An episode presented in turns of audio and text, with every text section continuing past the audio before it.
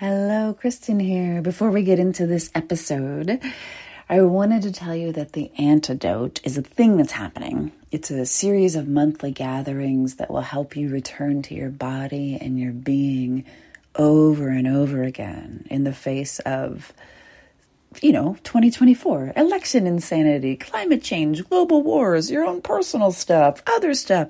It's crazy out there. And it's easy to abandon yourself and freak out. The antidote is for bringing you home to yourself so that you can be safe in your being, even when the world outside of you feels objectively unsafe.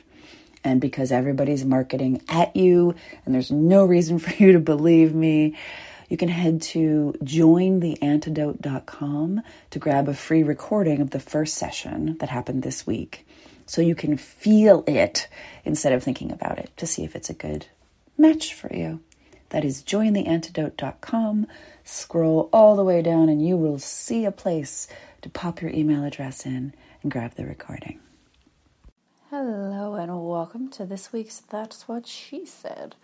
First, I want to tell you a story, and then we're going to talk about knowing your defaults, and that is going to be that.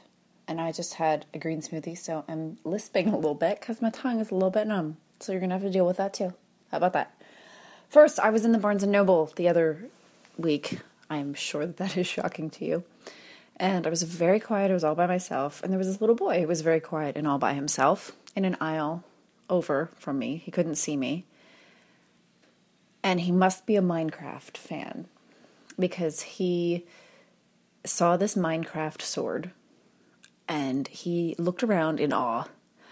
And then he whispered as if somebody was going to hear him, like, I... I think this is the best day of my life. And he looked around and he paused and they held the Minecraft sword over his head and went, "Yep, this is the best day of my life." And then he went off to find his mom. And it made me so fucking happy that that's all it takes to make him happy. He didn't even buy the sword. He just found it all on his own and it was the best day of his whole life. So may I suggest that we oh, collectively lower the bar for what the best days of our whole lives look like, because it's never going to look like Pinterest or Kinfolk, but it could very easily look like finding a Minecraft sword in the middle of Barnes and Noble that you didn't even buy. So that's it. Lower your own bar. And now, knowing your defaults. Uh, I have a book coming out soon, which is called All the Selves I Used to Be, and it's a poetry book. It's sixty-nine poems from nineteen ninety-nine to two thousand sixteen. And I asked my friend Brian to read it and to offer a review. And that was an incredibly intimidating thing to do because my friend Brian has been nominated for the Pulitzer Prize in Poetry twice. But I was like, hey, we'll just, we'll shoot big. So he sent an email back, and I could see in the little Gmail preview that it said something like, sorry, this took so long or whatever. But I was sure in my brain that everything that came after that was, you are useless, you suck, this is terrible, and I'm not going to offer you a review. Who do you think you are? I was sure that was what was the case. So it took me three days to open this email. And, of course, in the email, it's kind words after kind words after kind words. And it's lovely and wonderful, and it made me cry a lot. And then I realized that that's my default, that when people are kind or terrible, so it's at either end of the spectrum, I retreat. So if something, if I believe that something truly, truly wonderful is happening, it's a little bit scary, like opening that email. And if I believe something that something truly, truly terrible is happening, then I retreat and I don't answer the email, which is what I assumed that email to be, actually, which was terrible. So my default is to retreat, and that's at one end of the spectrum. And at the other end of the spectrum, there are the people that double down, and we're going to call that recommit for the sake of having two R's.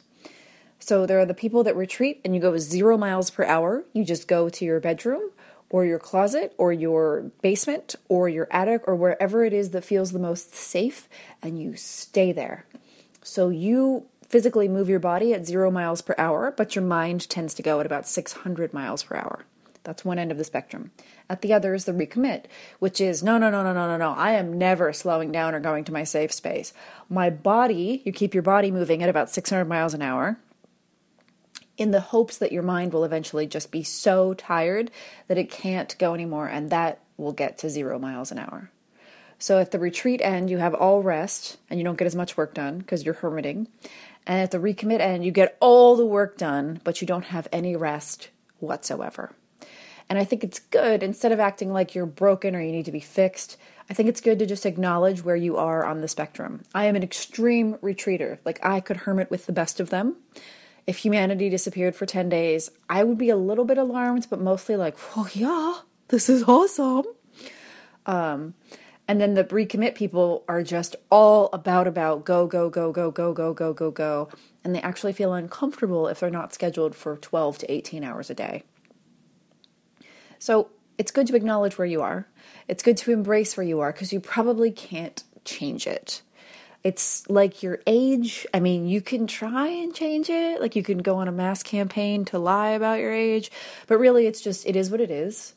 And so you embrace the nature of who you are. And I'm totally okay with that. And I hope you are too.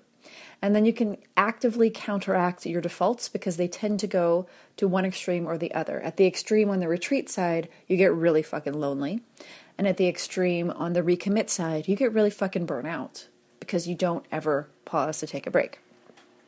So if you are a retreater or a hermiter, um, for lots of you, this is empaths too, that you feel all the feels. By the way, if you want to come to empaths, email me, brain camp online at gmail dot com. Um, you tend to go hermity and you tend to just hide from people. So a couple of things you can do. One, answer the emails. Don't just open them or look at your phone on the met- look on them, look at them on your phone. Um, actually answer them.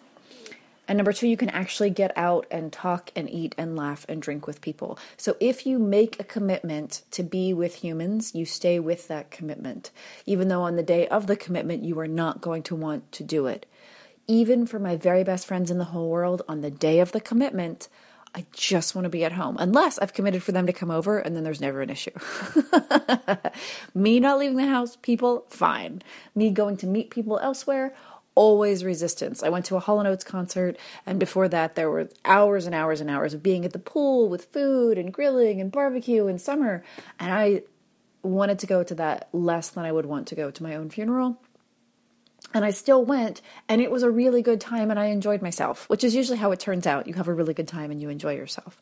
So to actively counteract your hermit tendencies, answer the emails, answer the texts, answer the phone, return all the communications that need to be returned. And then if you agree to go to something, actually go to it. Doesn't mean you accept all the invitations. Just means you go to the ones that you do accept, which is two different things. On the recommit side, the people that just like, I, I don't know what you're talking about. I just need to go faster and harder for longer and recommit hard. I'm going to ask that you make space. And if you're like, how do I do that? I want you to scroll back in the That's What She Said series, and there are four making space emails. You can make space for um, for email and for community and for not giving a fuck and for all sorts of things. Just start there. It's really simple, it's really short, and it's actually really powerful to make actively to make space in your life instead of to just say, I'm so busy, and use that as the excuse for everything that is wrong with your life. Because I can assure you that when you slow down, busy is not the only thing that's wrong with your life. It's just the way that you cover it up.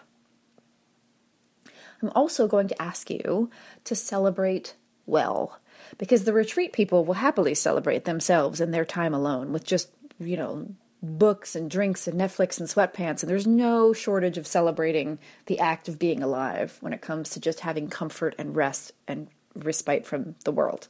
The recommit people, however, are constantly busy, and so asking them to take a break is like asking them to punch themselves in the face.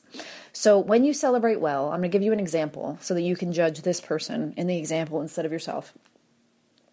Uh, a friend of mine got her bachelor's degree on the side over the course of a period of years while keeping a full-time job. And when it came time for the degree to be presented to her in the form of a graduation ceremony, she said she wasn't going. And I was like, okay, well, what are you going to do to celebrate? And she was like, well, I'll celebrate when I get a master's degree. What in the actual fuck? Okay, you just spent years doing this thing, and you're like, well, I'm going to celebrate when I, and then it's two years down the road. You can celebrate now and celebrate when you get a master's degree. Nobody that I know in the entirety of the world is going to be like, oh, a fucking bachelor's degree? That's not a reason to go out to dinner. Are you shitting me? So I forced her to go out to dinner, and I'm not even sure she enjoyed it. But the point is that when you celebrate well, you allow other people to celebrate well. If you have a book that's on the New York Times bestseller list and you do not celebrate, I kind of want to punch you in the face. Because, damn, someone has the dream of doing what you're doing or having what you're having, so celebrate. People all over the fucking world are jealous, not of my income or of my pink hair or all that shit. I think when people look at me, and I'm never going to know this for sure because I don't get to be outside of me, but I think when people look at me, the thing they're most jealous of is that it seems like my time is my own, and it seems like I'm sort of off doing relatively fun things pretty often. And it seems like it because it's true, and I celebrate those things because they are hard-earned, and I celebrate on behalf of all the people that are trying to get to the point where their time is their own. And to not celebrate, to act like I don't have a good life, and to act like I'm not lucky, and to act like my first world problems are the very worst, is doing a disservice to the people who are actively striving for those things right now. So celebrate, and invite others to celebrate with you. If you don't know how, invite someone under the age of five to celebrate. And they will celebrate absolutely anything as long as there's, you know, like ice cream or brownies or some sort of treat. So you can enact the help of small people here to celebrate well. And then you're not wrong. You're not bad. It's not bad that you're scheduled for eighteen hours a day. And it's not bad that you want to hide in your bedroom indefinitely. It's simply the way that you are. And there are ways that you can acknowledge it, which is helpful. There are ways that you can bra- embrace it, which means that there are absolutely times when you're going to need to be scheduled for every minute of the day and times when you're going to need to retreat. And then there are times when you can actively counteract your default because it isn't always helpful. Sometimes it's harmful. Sometimes it can lead to you feeling lonely on the one end or to you feeling absolutely stressed out, burnt out, and like you haven't had a minute to yourself in forever on the other end. So, you know, just notice. And in the noticing, you can do the opposite of what your tendency is for just a bit to keep from sinking yourself further into a hole of your own making. And that's it. That's all. I hope that didn't sound too preachy. May you find the perfect version of your Minecraft sword, whatever that is. May you actually be interested in my poetry book when it comes out. I'll give you details later. It's been a long time coming, that one. And uh, may you fully and totally embrace your default, but counteract it when necessary. Thank you so much for listening. You know where to find me, brand camp online at gmail dot com, brand camp blog dot com. On Instagram, I'm cakehelp. On Facebook, I'm brandcamp. Thank you, thank you, thank you for listening week after week after week. Hit me up, talk to me. Let me know what you think or what you'd like to see on the podcast, and I will see you soon. Thank you for listening. One more time, The Antidote is a series of monthly gatherings to help you come back to your body, your being, and your breath when it's most likely that you'll self-abandon. The antidote is the antidote to trying to do everything all alone, all by yourself, while you grow more stressed and you're generally freaking out and telling everyone you're fine, while quietly, or not so quietly, scream sobbing in a private place between tasks. Let's not do that. Let's try something different. This is a really simple format, one gathering a month on the first Tuesday of the month until the twenty twenty-four election. So we're practicing the skills that we will need in November now. And we're getting really comfortable with body, breath, and being now.